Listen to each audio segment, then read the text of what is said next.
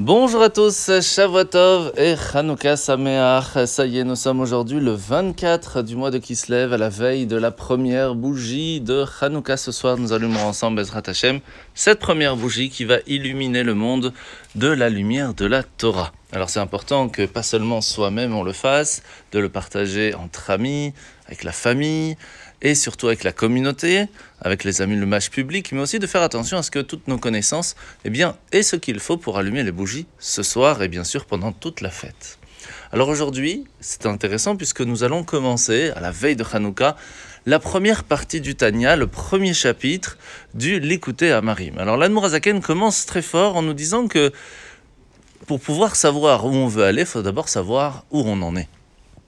C'est pour cela qu'il faut d'abord mettre en évidence ce que l'on est arrivé à faire à travers toutes ces années de travail personnel. Est-ce qu'on est arrivé à être un tzaddik, un juste À quel niveau Ou on est encore un homme moyen Ou on n'est pas encore arrivé à ce niveau-là? Que veut dire vraiment le mot tzaddik, racha, benoni? Et savoir comment y arriver.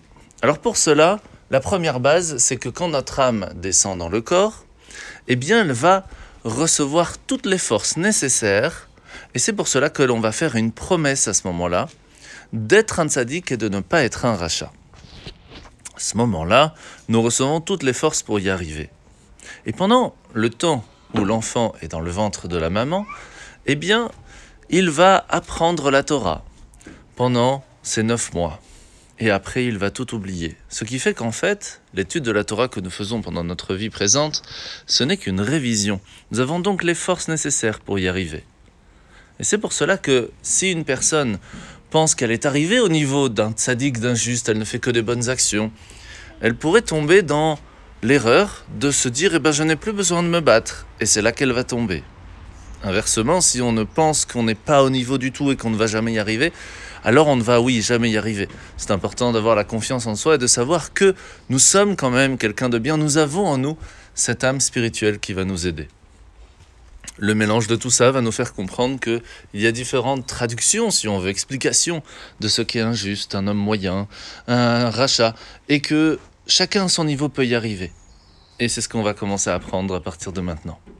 Alors nous sommes aujourd'hui dans la mitzvah positive numéro 161, la mitzvah de compter le Homer entre Pessah et Shavuot. Mitzvah positive numéro 140, si un animal était prévu au sacrifice et qu'en fin de compte quelqu'un fait exprès de la rendre inapte au sacrifice, eh bien on ne peut plus rien faire avec cet animal, ni la manger, ni même l'amener en sacrifice.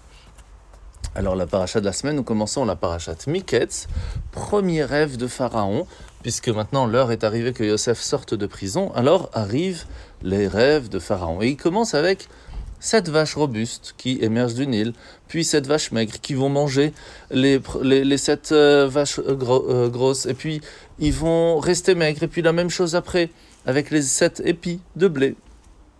Alors on voit que en soi, ça ressemble beaucoup avec les rêves de Yosef, qui lui aussi a fait d'abord un rêve des épis de blé, puis après des étoiles. La différence, et qui est quand même très importante, eh c'est que chez Yosef, on commence avec le blé, quelque chose de matériel, d'assez bas, et qui va monter jusqu'aux étoiles, alors que Pharaon commence avec un animal et va descendre jusqu'au végétal avec les épis de blé. Tout simplement parce qu'il y a une grande différence entre l'un et l'autre. Chez Yosef, ce qui est important, c'est l'effort, le travail, réussir à arriver à quelque chose. Ne pas s'arrêter à ce que la nature humaine lui donne et lui demande de faire. Et c'est là que l'évolution peut arriver. Alors que Pharaon, c'est tranquille, je veux profiter du monde, même si je fais des efforts, c'est juste pour mon propre plaisir, pour trouver la meilleure façon de se reposer, et alors on ne peut que descendre. D'où l'importance de la fête de Hanouka, de faire des efforts pour arriver à un niveau plus haut, pour évoluer. Et de se rappeler que quelle que soit la façon dont nous allumons, que ce soit avec de la cire ou avec de l'huile, la flamme qui se trouve à l'intérieur de nous reste une flamme. Et cette flamme, c'est notre âme. Si on s'attache à notre âme, nous serons sans limite. Et on espère que cette bénédiction soit alors pour tous et toutes qu'on puisse passer à Hanouka Samer. À demain!